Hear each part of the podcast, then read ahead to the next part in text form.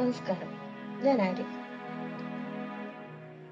August പതിനാറ് രണ്ടായിരത്തി ഇരുപത് ലൂക്ക. ഈ അടയാളം ചോദ്യചിഹ്നമായത് എങ്ങനെ? പൗരാണിക ഗ്രീക്ക് ലാറ്റിൻ ഭാഷകളിൽ നിന്ന് വന്നതാണ് ആദ്യകാലത്ത് വിരാമചിഹ്നങ്ങൾ. അർത്ഥങ്ങൾ വാചകങ്ങളുടെ അർത്ഥം ശരിയായി മനസ്സിലാക്കുവാൻ ഉദ്ദേശിച്ചിട്ടുള്ളവ ആയിരുന്നില്ല. അക്കാലത്ത് ഉറക്കെ വായിക്കുക എന്നത് പതിവായിരുന്നു.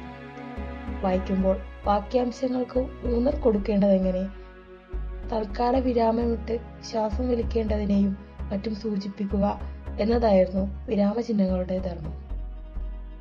ലാറ്റിനിൽ വാചകത്തിന്റെ അവസാനത്തിൽ ആദ്യത്തെ സൂചിപ്പിക്കുവാനുമായി കോസ്റ്റിയോർ എന്നെഴുതിയിരുന്നു.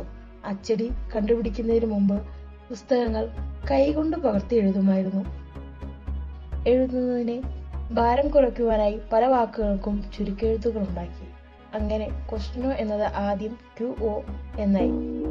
പക്ഷേ ഇത് മറ്റു ചില ചുരുക്കെഴുത്തുകളുമായി തെറ്റിദ്ധരിക്കുവാൻ സാധ്യതയുണ്ടെന്ന് കരുതി അവയുടെ മുകളിൽ ക്യു എന്ന് എഴുതുവാൻ തുടങ്ങി.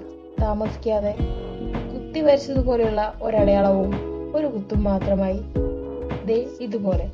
പതാം നൂറ്റാണ്ടോടുകൂടി ഗുഗോറയിൽ സ്തുതിഗീതങ്ങൾ പാടുന്നതിനായി ഉപയോഗിച്ചിരുന്ന വിരാമചിഹ്നങ്ങളിൽ ഇന്നത്തെ ചോദ്യചിഹ്നവും ഉണ്ടായിരുന്നു പക്ഷേ അത് അല്പം വലത്തോട്ട് ചെരിഞ്ഞായിരുന്നു. മാത്രവുമല്ല അത് താൽക്കാലിക വിരാമത്തെയാണ് സൂചിപ്പിച്ചിരുന്നത്. പതിനഞ്ചാം നൂറ്റാണ്ടിൽ അച്ചടി തുടങ്ങിയതോടുകൂടി വിരാമചിഹ്നങ്ങൾ ഏകീകരിക്കേണ്ടതായി വന്നു. ആയിരത്തി അഞ്ഞൂറ്റി അറുപത്തി ആറിൽ അൽ ഡെങ്ങാനിയോ എന്നൊരാൾ ആദ്യത്തെ വിരാമ ചിഹ്ന പുസ്തകം പ്രസിദ്ധീകരിച്ചു.